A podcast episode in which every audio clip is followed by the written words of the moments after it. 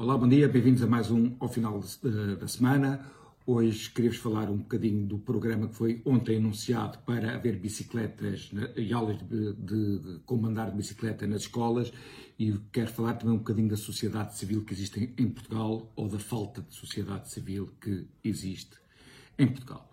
Portanto, ontem foi notícia que 3 eh, milhões do dinheiro da bazuca iria ser dedicado a bicicletas para as crianças aprenderem a andar de bicicletas na escola.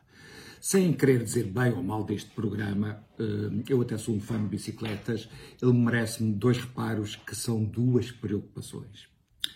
Primeiro é o facto do dinheiro da bazuca, que deveria ser utilizado para ver quais eram os estrangulamentos da economia portuguesa e fazer um plano estratégico para os ultrapassar. Por exemplo, chegávamos à conclusão que o nosso transporte de mercadorias na ferrovia não era competitivo. Víamos quais seriam os investimentos necessários para que as empresas pudessem ter transportes a nível competitivo. Sabemos que o nosso preço da eletricidade é alto. Que investimentos estratégicos é que se teriam que fazer para baixar o preço da eletricidade?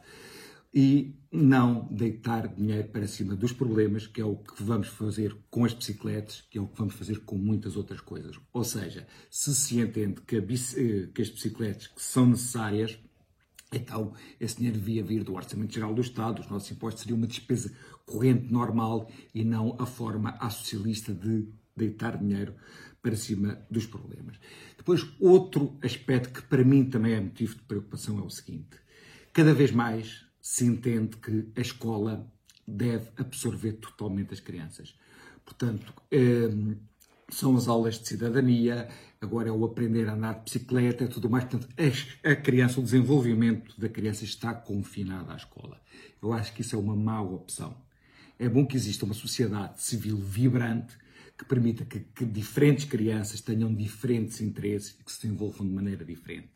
Pessoas que tanto falam da diversidade diversidade não é só, ou, portanto, existirem etnias diferentes ou, existir, ou existirem orientações sexuais diferentes.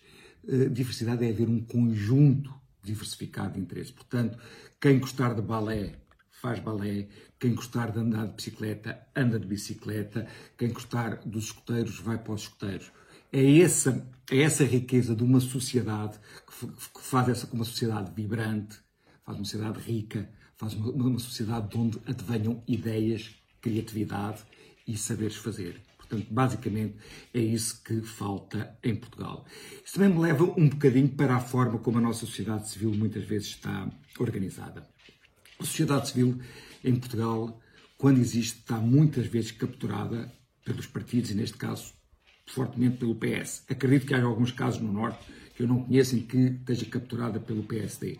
Mas quando se anda pela sociedade civil, normalmente o que vemos é que o Partido Socialista capturou a Misericórdia, capturou os bombeiros, capturou a Câmara e que é muito difícil a pessoas fora da sociedade civil, eh, fora dessa lógica partidária e da sociedade civil entrarem.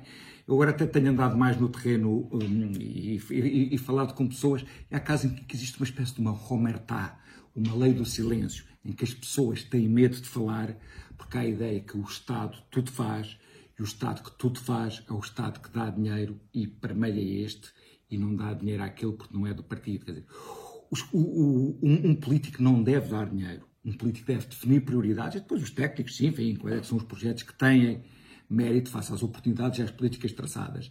Portugal tem muita falta de uma sociedade civil vibrante. Era isto que queria falar convosco hoje. Até para a semana. Cá nos vemos.